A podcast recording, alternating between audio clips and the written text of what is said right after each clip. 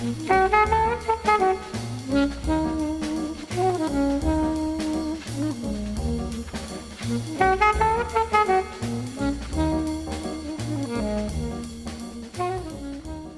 to Foreman and Wolf on Food and Wine. I'm Tony Foreman.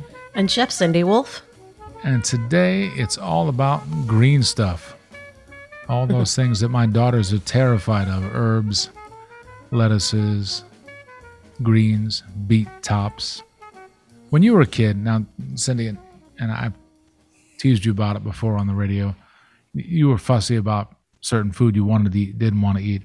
What was the number one green that you didn't want? Because in my house, like basil gets a yuck, kale Mm-hmm. gets a ooh. You know, it's no no end of that sort of stuff. What was the of course, top of your list? Of course, when I was a kid, those things weren't served fresh, so they wouldn't have appeared to be green.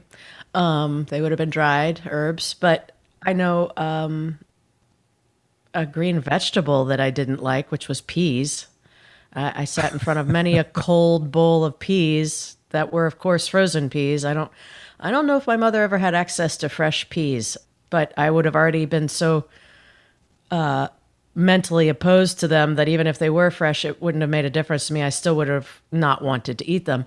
But I think, you know, I, I know it just from my experience as a chef in a restaurant with children, um, it's often, please don't put anything green on the plate like parsley or anything like that. And I totally understand. So, you know, and often things, you know, I think oftentimes parents just word it, could, you know, can things be plain? And I know what they mean. Um, so, yeah, I, I it's it's funny how you feel about so many things when you're a child, and um and and as you grow and your palate uh, changes and you become, you know, more, you know, you travel more, or you experience new things, or meet new people from different cultures, whatever the case may be, that exposes you to things that perhaps you didn't have exposure to as a child, allows you to open your mind towards food. I was not the fondest of all things green when I was a kid, but I wasn't bothered by it so much. But I tell you, the thing that really sort of stunned me, uh, I was living and working in Philly, and uh, every day I went to a market to get food to make this prix fixe lunch for this writers club where I was the chef. And it was a small club and it was it was you know like 35 people for lunch and and fine and they had this weird stuff. I was like, hmm. And so I smelled it. It was interesting, a little peppery. And then, so I, I, bought some and I took it back to the kitchen and I, I washed it and I picked it up and I bit into it. And I was just like, oh my gosh, what, mm-hmm. what is this? This is the whole different thing. This is like bitter and peppery what, and sharp. what was it, Tony? Arugula. Arugula? Yeah. Oh my gosh. arugula. You know what I mean? What an exciting But the- first taste. I love arugula. Yeah, I mean, Everybody the- the loves other- arugula. The other weird thing at that time was radicchio. Mm-hmm. You know, which was super bitter And I- beautiful. yeah, and and beautiful, and I immediately liked that stuff. Hmm. Uh, but man, oh man, and I recall like making a salad at my dad's house with those things at some point, not long after that, and he just was like, "Oh, yuck," which is which is complete circle with my seven year old's reaction to basil. That's funny. So, Oh, so let, basil. let's go through our top 10 list of green leafy things and favorite things to do with them. What do you think? Yeah. Can we start with Genovese basil? Because I'm so in love with that right now. Of course. So, what, what makes Genovese basil special? Oh, It's it's a little bit hardier the leaf, which is nice because it's not so you know uh, the regular variety of basil is so tender. Um, I don't It's know. often and it's- hydroponic. Yeah, and it's mild exactly, and it's milder. Um, with the Genovese, it's it's just got a, a a beautiful, pungent, gorgeous, sexy smell to it, and tastes fantastic. And it's really wonderful to work with. And I'm uh, I'm getting it uh, from Karma Farm here locally from John, who is just uh, the most gifted farmer, um, and uh, really in love with his products. And we also got. Um, an heirloom variety eggplant from him yesterday that I've never seen before, and it's called Rosa Bianca. The eggplant is purple and white, and it has an unusual shape. It's sort of almost rounded with crinkly things in it. It's and they're smaller. They're kind of like if you put your two hands together, almost small, like almost the size of a regular cantaloupe. And um, I we fried some last night for one of the dishes on the menu for the our bison tenderloin and put it on there with uh, Hoppin' John and a great red wine reduction sauce. And oh my gosh, it was so so so good. So um, I'm thinking, you know, between the Genovese basil and that, that I would do a mayonnaise with the Genovese basil for this this eggplant tonight, and um, that that would be a great combination. Another way that I recently used the Genovese basil was when I cured a side of salmon, and when you cure it, you do a salt, sugar, pepper cure. Uh, I typically do about 24 hours. Uh, some chefs press it down. I do not. Um, some chefs do for a longer period of time. I do not. I think 24 hours for the right size fish is is absolutely the perfect amount of time. Um, and I packed on probably a pound and a half of the Genovese basil stem on. I just sort of beat it up with a meat mallet and um, to get it going, and I place it on top of the cure on top of the salmon and wrap it in plastic nice and tight and uh, put it in the walk-in and. Uh, oh my gosh, that permeated that salmon so beautifully without overwhelming it by any means, but it really, really brought on a beautiful tone to that that cure. And um, just super happy with it. And we also made pesto with it, of course, when we first got it this summer, and it just makes brilliant pesto. So that we, you know, those are three ways that we will be using it. But there's and, and it's on our tomato salad. Uh, last night we put it on the grilled octopus dish with uh, heirloom tomatoes and lime supremes and a really good uh, Greek, uh, pretty extra virgin olive oil. So just so much you can do with it. So is endive a leafy green? No. what do you mean? It's a little green on the edges. Oh golly. it's funny. You know me. I like bitter flavors. Mm-hmm. So that's that's that's on my list. Okay. And I, I feel like I feel like Belgian endive is totally unappreciated because it has that it it has that bitterness, you know. Uh, we we used that salad on at one of our restaurants for years and years with the walnuts and the Belgian endive and blue cheese. Um, it, uh, that salad was so good with the endive. I, I it, well, that's the thing is it's it's if your dressing is a little bit sweet, and it's sour from the acid, mm-hmm. and you have the fat from the blue and, and, the strength of that, and the bitter from the endive.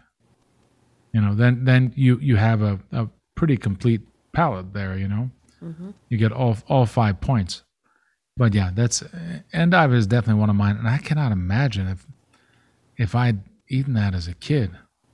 Oh no! One of my all-time favorite cheater hors d'oeuvres is to make almost any kind of, uh, you know, mousse or, or it could be like a, a, a very simple blue cheese blue cheese mousse, like you mentioned, with little walnut crumbles or something, mm-hmm. and just pipe it. Use a piping bag and just pipe it onto uh, onto endive, and that's very cute on a tray, very easy to pass, and and um, yeah, it's a fun know, hors d'oeuvre.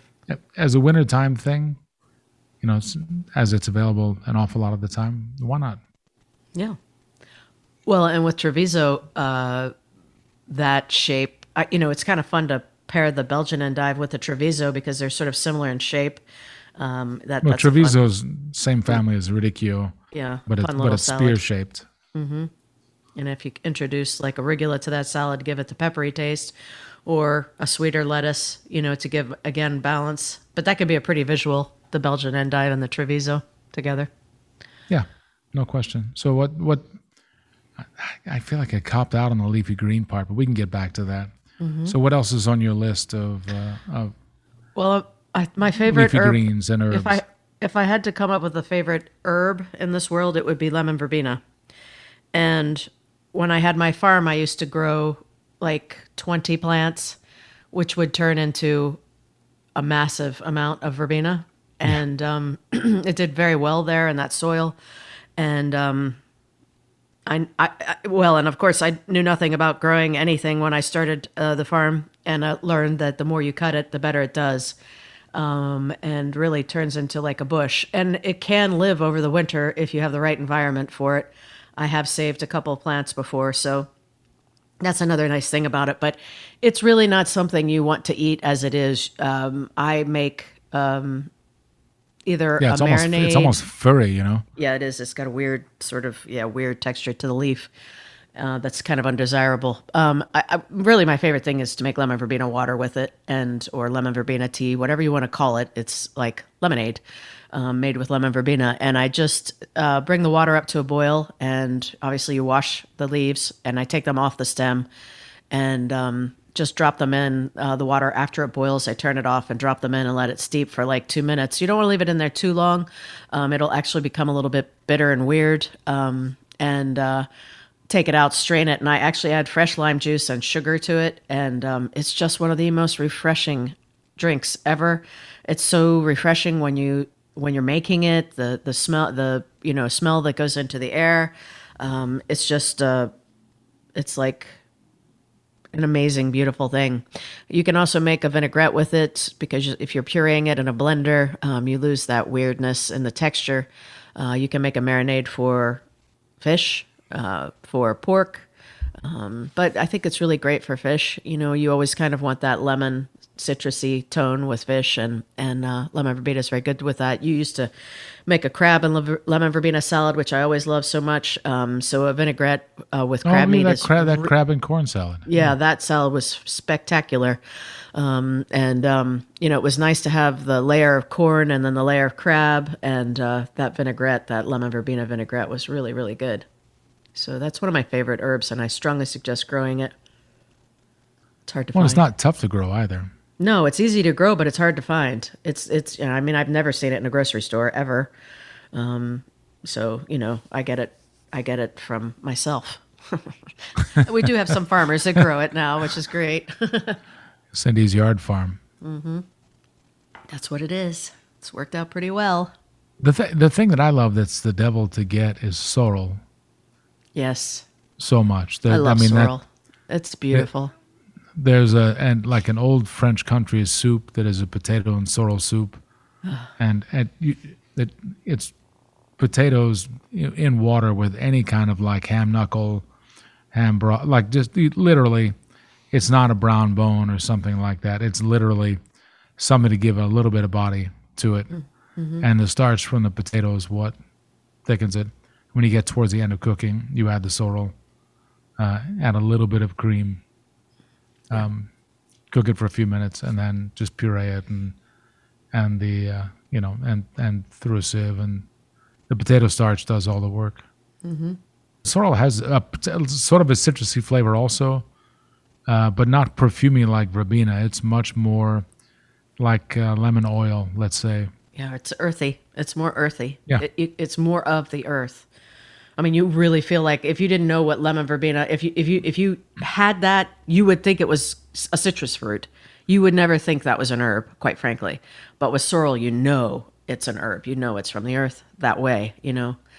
That, well, and with that soup, I would, uh, you know, if I were making it, I would do a little onion shallot sautéed in butter, and then add the potatoes, add the water, or or light chicken stock, or white chicken stock, um, and um, and as you say, the potatoes and the cream. I would skip the ham bone. I would add the onion product and add, as you say, add that sorrel at the very end and a good amount of it, and make sure it's washed really, really well because that's some dirty stuff. And I also make a just a straight cream with sorrel for for salmon, um, you know, in the traditional French way, which is oh. very light and can be very pretty. If you if you bring the cream up to a boil add a little salt and pepper.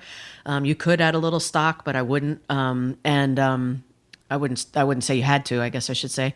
And um, and then put the cream in the blender obviously being very very careful because it's hot liquid and adding a whole bunch of sorrel and pureeing and straining again. And that's just such a gorgeous sauce for salmon. And then you could use your potato in the form of a potato puree and have potato puree yeah. on the plate. Mm, i could eat that right now it's funny. The soup that I mentioned is, is just like the simplest, like you know, mm-hmm. country grandma uh, recipe. That the sorrel sauce, the the other version that that I, I know is the Troisgros version, where they sweat the shallots for so long, reduce the cream, and then at the very end of cooking, they just add a huge amount of full leaf mm-hmm. uh, fresh sorrel and all, all you see when you see that dish is a huge plate full mm-hmm. of that sauce mm-hmm.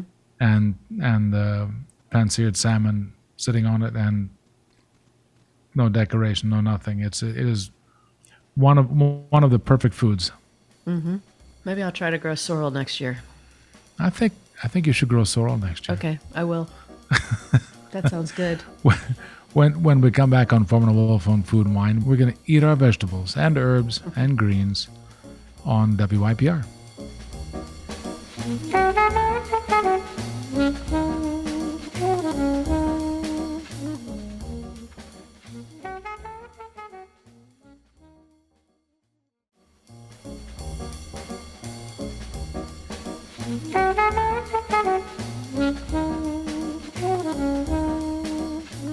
Welcome back to Foreman and Wolf on Food and Wine. I'm Tony Foreman. And Chef Cindy Wolf. And we're talking greens and herbs, green veggies. Eat your veggies, Cindy. Yes, I It's- it's love always- vegetables. Should we dig right into cilantro? Sure, I mean, I love it so much. me too. But I didn't used you, to. did, you didn't used to. Exactly. You didn't, didn't. used to. How how did you convert to I the think I, cilantro I side had food that had great cilantro preparations and just realized how important it was to the dish and how perfect it was and rec- you know I think just the smell of How- how you- cilantro how- is it's- a little bit uh, off-putting some for some people and um, I mean I have a guest that uh, whenever he dines I know I'm doing the ceviche no the ceviche no cilantro for him so I'm just glad I know it because it's time consuming to make the marinade and um, we know we can make a little extra without and i totally understand. I mean I, I, I- my sister hates cilantro. I know a lot of people that just can't stand it and it's i don't know it's just it's it's not like anything else and i know people will say it's almost soapy and you know it's just it's not that it's soapy it's just that it's really different and it's so important to so many cultures cooking. You know you you you just you know if you have a really great salsa verde um, i think you're going to find that you love cilantro. Um, you know I mean, if it- you have it- guacamole you have to have cilantro in there. I mean you know it's an important ingredient in guacamole and there are there there there are ways to get people to like cilantro i think. Or not. Maybe they'll just never we- like it we- but i i love we it had now. a nu- we had a nutritionist a couple years ago on the program who talked about how she ate like just bunches and bunches of cilantro because it was so helpful. And I, I thought at the moment I thought, well, that's kind of wacky. I mean, I like cilantro a lot. But I've found myself over time, especially when the cilantro is really fresh and really good, like make quesadilla for, you know, make quesadillas for the girls. And then the one for myself, it just gets a giant amount of, you know, cilantro dressed with a, a little bit of lime juice and a little tiny bit of oil and just covering the entire thing. Would you do that? no Oh, well yeah i mean i like it in moderation that's all there is oh, to it that's yeah. No, I, I, I'm I'm, I'm in that group of like I love piles of it now, all right well and good and, and in combination with other herbs sometimes too. Cilantro and basil I like very much together, Mm. especially for certain fish. The guys made uh, a salsa last night that had um, uh, a little level of spice to it, and um, it was all jalapeno that they put in because I am growing Tabasco peppers in my garden, and I thought perhaps they I had brought some in because they just started to turn red. And uh, and I said, oh gosh, did you use some of the because it was really spicy. It was delicious, and um, yeah, no, no, chef, just jalapeno, and just absolutely brilliant.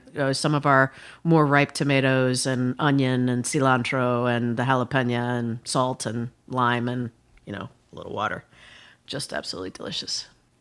So cilantro, you know, how do you like to use it besides a salsa verde or, or you know, something that we all recognize, like you said, the burrito? What what else have you done with it, or what what's something unusual you might have done with it?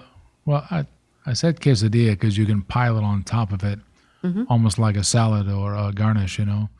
Yeah, I mean, honestly, just something as simple as as doing proper scrambled eggs, you know. That, and I think you and I like kind of the same sort of thing, where it's like slightly underdone and Right. and uh, and very soft and pillowy and what what my daughters call fluffy eggs, and and that with just a, a little bit of hot sauce and a big old pile of of uh, fresh chopped cilantro, like releasing the oil. That that's great. Um, I've also put cilantro on like a, you know, you know, I'm a lamb sandwich guy, right? Uh, th- that with any kind of little pickled something and a lot of cilantro is great. I don't know. I like that. I like that dominant cilantro thing. Not to deviate, but I'm going to deviate. So you just mentioned scrambled eggs, and I think we should just briefly mention that, you know, what you're referring to is really shaking the pan and breaking up the curd of the egg um, into fine pieces. And you do that with a fork and the action of moving the pan vigorously um, while you're cooking them. And my mother was a very good cook, and no one ever told her to do something like that. I mean, this is very French in approach. I mean, the French people would do it in a bowl over a pot with hot water in the bottom, and it takes a, a while to do an egg uh, scrambled Yeah. that way. So I don't do it that way for myself, but I at home I do it in a small saute pan that's a good quality pan. I melt butter in, and I melt a decent amount of butter in. You don't want to be dry on that pan, and you get that hot, then you crank it all the way back down and you because it starts the egg and then you can make it make it work. And um, you know shake the pan move it as much as possible keep the heat on low and uh, break up that curd. And it makes a really gorgeous uh, scrambled egg and take it off the heat you know just before it's done so it's not dry. You want it to be a tiny bit i'm not saying runny and gross but you know a, a, a tiny bit of underdone so that it's still moist. You don't want it to dry You want it the egg tender. out completely. Yeah tender. And as you said fluffy. It's actually fluffy. I made them the other morning and i'm like oh my gosh this might be the best ones i've ever made. They were just absolutely perfect. And it's it's an art. You have to you have to do it over and over and over again and practice to get it to be really really perfect I think my daughter's a little bit like the princess and the pea with scrambled eggs. If I make them and they're exactly right, they crush them. They, they'll eat a couple of eggs in a second. If I'm not paying perfect attention, or if just about anybody else is cooking them, nope. yeah You know, uh, Cindy, the, the other the other herb I like to do kind of the same thing, but no hot sauce with with eggs is tarragon. It is incredible how the egg will set off that particular little pungent uh, anise, you know, character of the the tarragon. It's a Tarragon's such that a beautiful herb that i don't use it parme- often enough Yeah, that and a little parmigiano. yeah Great, great on Right? on an egg. that sounds super good Yeah, that's Um, I it was regular breakfast at a little locanda. I stayed in the Valtellina a couple of times on um, on wine tasting trips. Italians call uh, tarragon uh, dragoncello, wow the, mo- the most dramatic of herb names. know. awesome name So, what?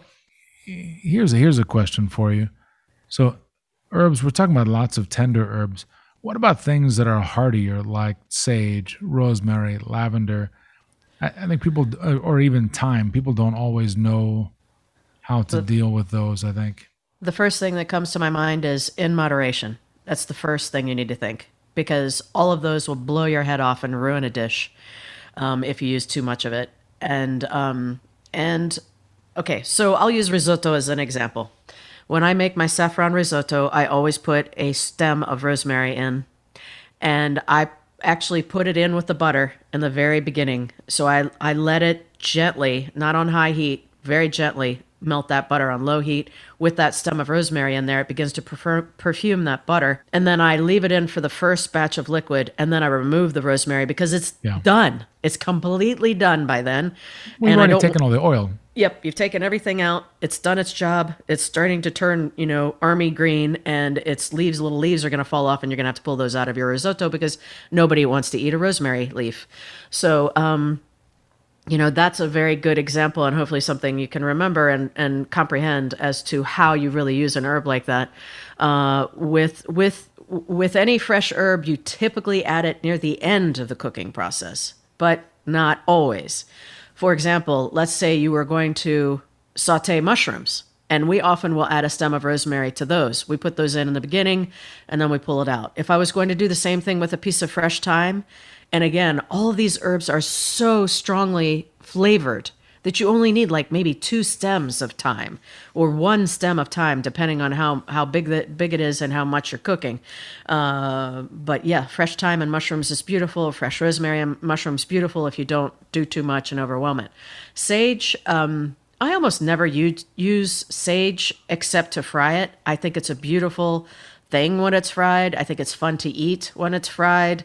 Um, but sage, I, if lo- I, I love sage. I know. I, I'm not saying I don't like it. I just find that I rarely use it, and I'm growing some. I'm growing purple sage and green sage, and we often use it as a garnish um, because it's so beautiful. So I, I I would use it with birds, with game birds. I would use it with a certain type of fish. Um, I can see chopping it fine and adding it to a little bit of oil and rubbing it on a fish and grilling that fish. Um, uh, I think sage is absolutely gorgeous. Uh, you know, Let in me- a bre- in a stuffing, sage stuffing. Yes. Let me open up the world of happiness with sage for you. Oh, okay. Here we go. So really beautiful egg pasta, right? Could be filled pasta, uh, like a calzone, or it could be tagliatelle or tagliolini, wha- whatever it might be. But a beautiful egg pasta. All you need for that pasta, uh, make brown butter, add add sage, just as it's browning, releases all that oil almost immediately. Add Reggiano to to that brown butter off the fire. Toss it all, and then pasta goes in. Toss, toss. That that's where happiness is. And if that pasta happens to be a pumpkin filled tortellini, you're in heaven. There's yeah, there's Or- more stuff than that. Yep. You that's Oh, uh, that- that, those tor- yeah. those tortelli, yeah, yeah. oh yeah, up there near uh, up by Cernobbio. Como, yeah. Oh yeah, Lake Como yeah. in Italy. Yeah, that that place. I, I hope someday I get to eat there again before I die, and they better have that pasta on the menu. That's one of the best things I've ever eaten in my life, and I will never, ever, ever forget eating it. And I've eaten it more than once there. I'm lucky. oh yeah. A lucky yeah a, girl. little, a little restaurant in Cernobbio Il Vapore. Gosh. And they have outdoor seating. It's really tiny. And they have outdoor seating. If that place is still open, go there immediately on your next vacation Well, to Italy. When you when you make your way to Cernobbio, Lake Como is one of Um, the most beautiful places ever. it is. It is. Mm-hmm. So anyway, I'm I'm glad I could could could remind you how beautiful sage could be. So Oh, I what else love is on your list? Well, we started to talk about. I mentioned that I'm, I got fennel in. I think we should finish that. Um, Is the, is that actually an herb? it is a uh, fennel is a perennial herb. Apparently, interesting. So the top of doesn't the fennel, herby. the top of the fennel uh, is huge. It gives you a ton of beauty. And uh, I like to garnish with it certain dishes. And also, uh, golly, if you make a soup, you know that same soup you were talking about with the sorrel?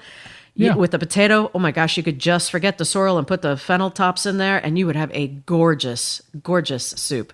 Um, and again, well, fennel is so fine. Um, you could just, you know, add that at the very, very last moment in the blender and puree it, and you'll have a gorgeous color and gorgeous perfume. But a fennel cream is also delicious for a piece of fish, especially a piece of salmon. Um, p- but probably any white, sweet, flaky fish would be great with fennel cream. I do like to make fennel soup, um, but with the fennel bulb, what we're going to do is we will immerse them and and we will salt them lightly and immerse them in butter and I'm uh, shocked. slowly cook them. It's confit. It's confiture. Yeah, uh, the of the fennel in a 225 degree oven. It takes a long time. Um, we also got badger flame beets in uh, yesterday, so we'll be roasting those. And I'm going to put those. I'm going to pair the badger flame beets with the uh, baby fennel and um, do that for the wild king salmon tonight. That's going to be What are you, so what are you gonna do with the greens? Uh, what are you gonna do with the greens? Uh, That's from the beet, beets? beet greens is beet greens, turnip greens are are on my list. So I'm gonna jump ahead. Okay, all right. Um, I'm not going to do a damn thing with those, Tony. So you can have them. I can have them. That's great. Actually, That's there aren't great. there aren't any. There are very few tops on these beets that I got. So, but um, yeah, no, they're so beautiful, and I know you like to work with them. So, what do you like to do with them?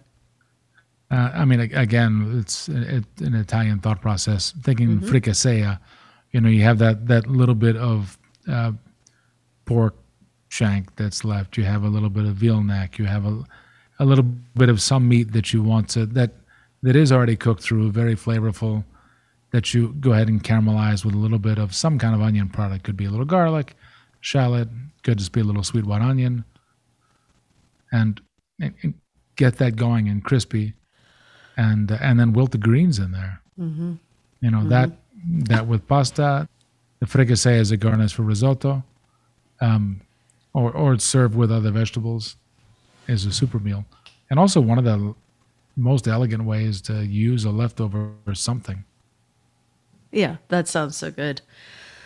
Yeah, well, you know, and it's such a strong flavor. It needs a strong meat like that, so that's perfect. Yeah, It's exactly. amazing. Exactly. Yeah, I'm excited. We're w- w- Everado makes a, a braised pork dish that's traditional to Mexico uh, from pork shoulder, and um, if there are any greens left, maybe we'll add some of those to that dish at the end tonight. We're going to serve it um, with some really great rice and and some of those that fried eggplant. Yeah, to some extent. I mean, things like that, or uh, Swiss chard or Tuscan kale, you'd use them all pretty much in the same way. This is not the super curly, hardy, uh, crazy kale that needs giant cooking. Uh, that you know is that's kind of like triple fibrous. And that's a different thing, and it takes a lot of breaking down. So anyway, well, I feel like we did something both uh, both of our mothers would have appreciated, which is talk about green leafy things for a little while. When we come back on Foreman and Wolf on Food and Wine, uh, Cindy, you got some some like common wine questions for me, don't you? I do. I have some good ones, Tony. Uh, make them hard. All right, I'll work on it. When we come back on Foreman and Wolf on Food and Wine on WYPR.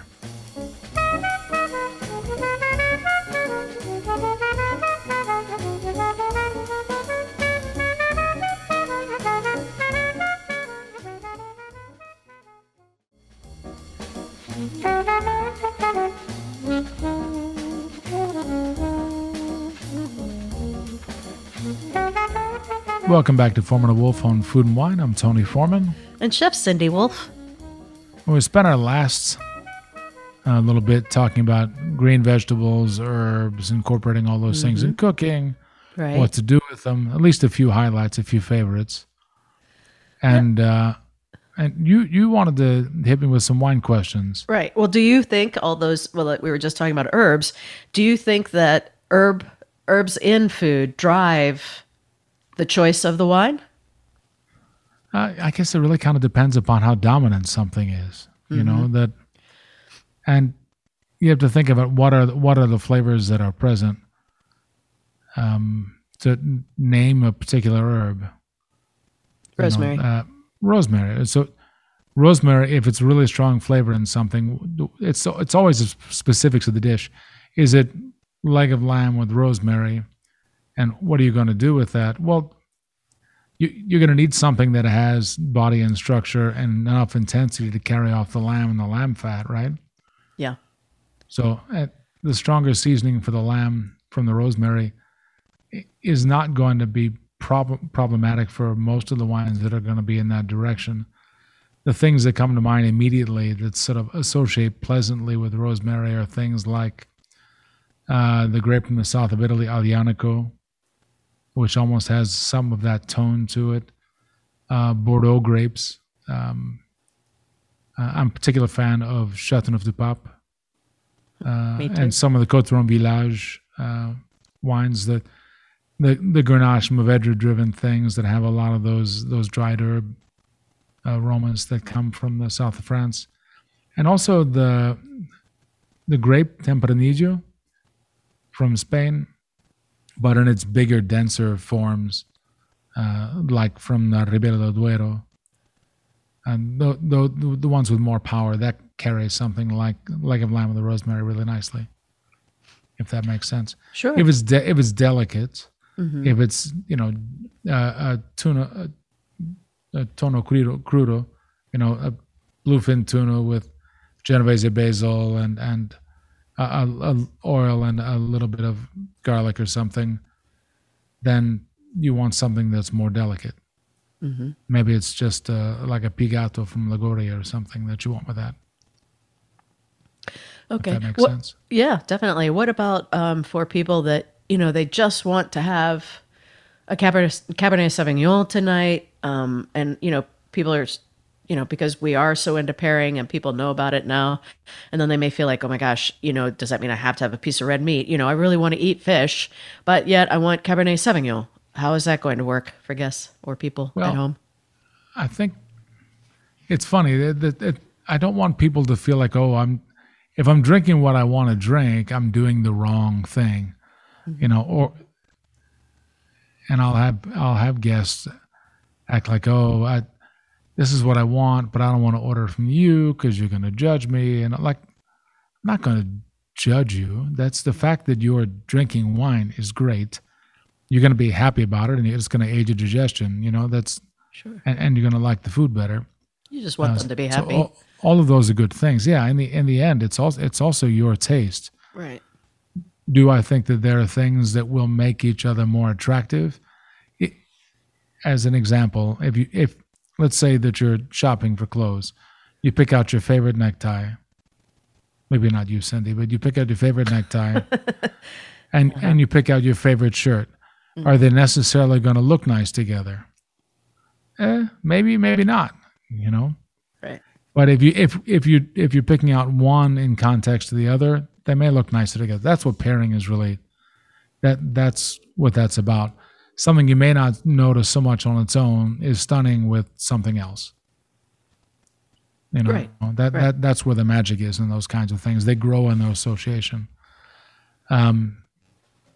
So if you wanted to drink Cabernet Sauvignon with fish, it's like I I can figure out how to get that done via fish preparation and and via uh, the the Cabernet based wine choice.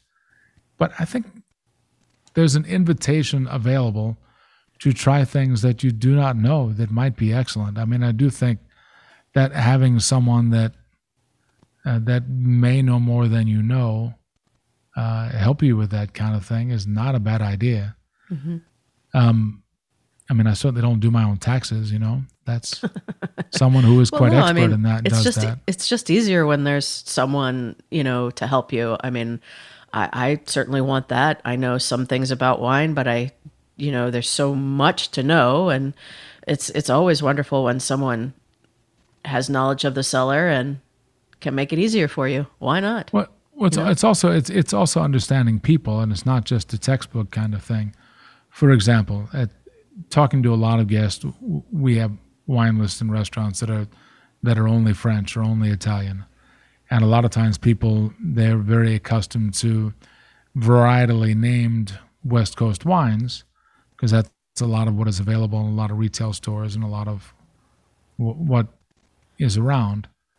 And so guests will come and well, I like a cab. I like, and the reality is that, that they probably want the big body, uh, the generosity, the you know the that voluptuousness that comes with those wines. It's not the varietal necessarily that drives that. It's it's Bordeaux grape, but it because Cabernet Sauvignon is going to be different in Bordeaux than it is in the Napa Valley, or in Sure. Santa Cruz Mountains, or in Chile. You know. Mm-hmm. So the question is, what are the qualities that are given by what grapes in what place?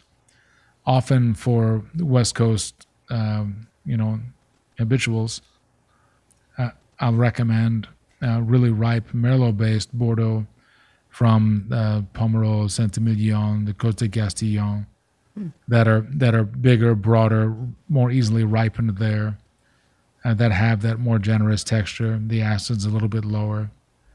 Uh, the the tannins are a, a little bit easier than uh, that. That there's not the austerity that comes with Cabernet Sauvignon grown in Bordeaux and some of the other villages. So, it, but it is it does not equate to Merlot on the West Coast, which is a same grape, but adapted differently, grown in very different conditions. Does that make sense? Yes, absolutely.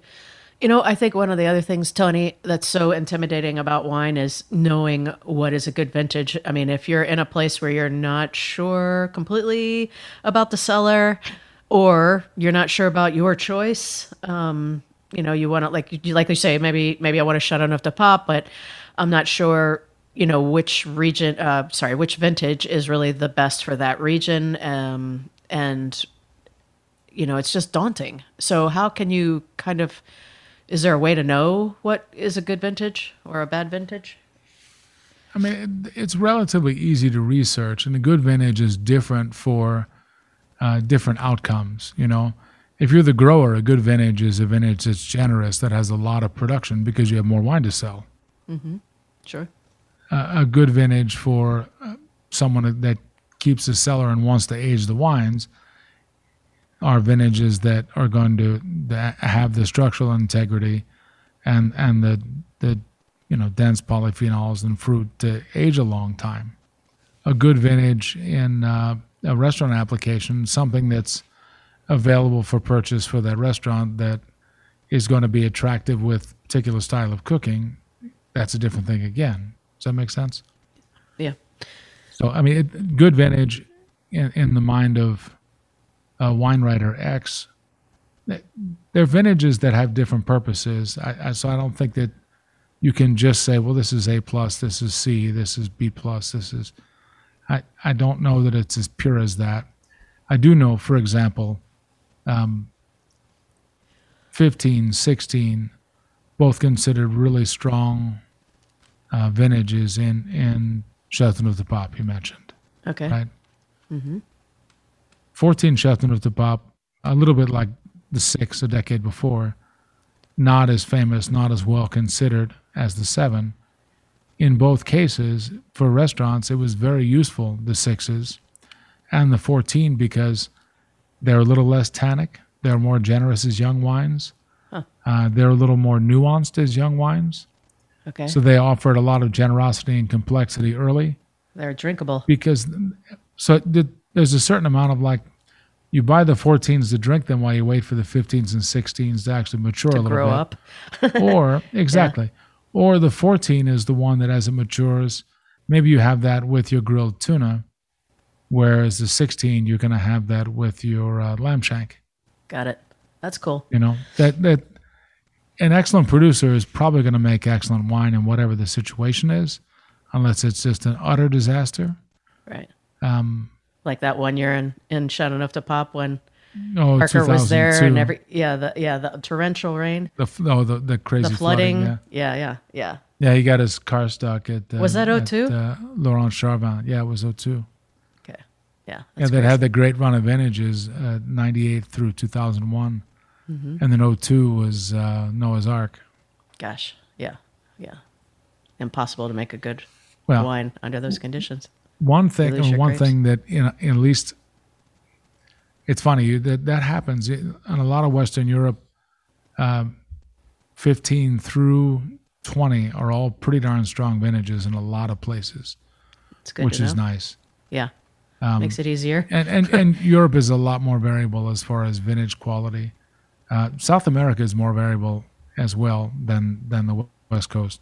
The further north you go on the West Coast, the more variable it is. Oregon, in particular, um, can run up and down. I mean, Pinot is very sensitive to it, and that is the leading red grape in Oregon. So, um, you have very different characteristics and different vintages. I don't know if An- that helps. An- sure. Another question, you know, so where in the world right now are good places to buy wine for your cellar, for your home? Oh, I mean, in context of pure quality, in context of like what is the next big thing, or in Kind of context what's- of how about just what- like how about the next bang big for the buck. I like the next big thing. The next big thing, I'm, I'm a very big believer in, um, well, lots of things and a lot of classical things, but uh, two areas in particular. One uh, in the south of France, the Languedoc. Um, I think that there are there are a couple of excellent growers, and more and more and more are coming on board. They're exploring a lot better terroirs uh, and a lot more individual micro situations for remarkable wines, especially red wines down there. Um, I think that is coming on strong. Uh, I think uh, in Italy, Umbria uh, is kind of a sli- is kind of sleeping, uh, and there's a, a huge amount of potential quality there. And there there are a few growers uh, like Paolo Bea, B E A, uh, who make really high quality, super interesting stuff. For whites, I would say Galicia, for sure. Uh, Washington State for all kinds of things. Uh, just a variety pack of grapes that they're trying out in Eastern Washington. There's really interesting Tempranillo. There's really interesting Grenache. There's excellent Merlot. There's excellent Syrah. Um, but, so those are things to pay attention to. But sort of number one on my list is uh, I, I want to get to Chile. Uh, I've I've had some really really high quality things from small producers recently in Chile uh, that that I want to go and find out more about exactly what they're doing. Because what I've tasted That's is really reflective of remarkable terroir. And just from paying close attention to it at alti- with the altitudes and conditions that they have and the weather conditions there, there's opportunity to make really remarkable age-worthy things. And having What- had some older things like the 1970 Concha y Toro, you know 50 year old cabernet sauvignon that was probably like a dollar Yeah. in a store um, when it was released that was very much intact Wow. that that retained color was sort of shocking. I'm like, okay, if th- if this wine, when made in relatively primitive conditions, can age a good bit like Bordeaux, then there, there's an awful lot of different possibilities here. That's exciting. Well, and it would also be fun to eat the food on that trip. Love to go there and eat their food. Absolutely. Yeah, yeah. Okay, so let's just quickly talk about serving conditions. What is the proper temperature to serve red, white, champagne, you know, rosé?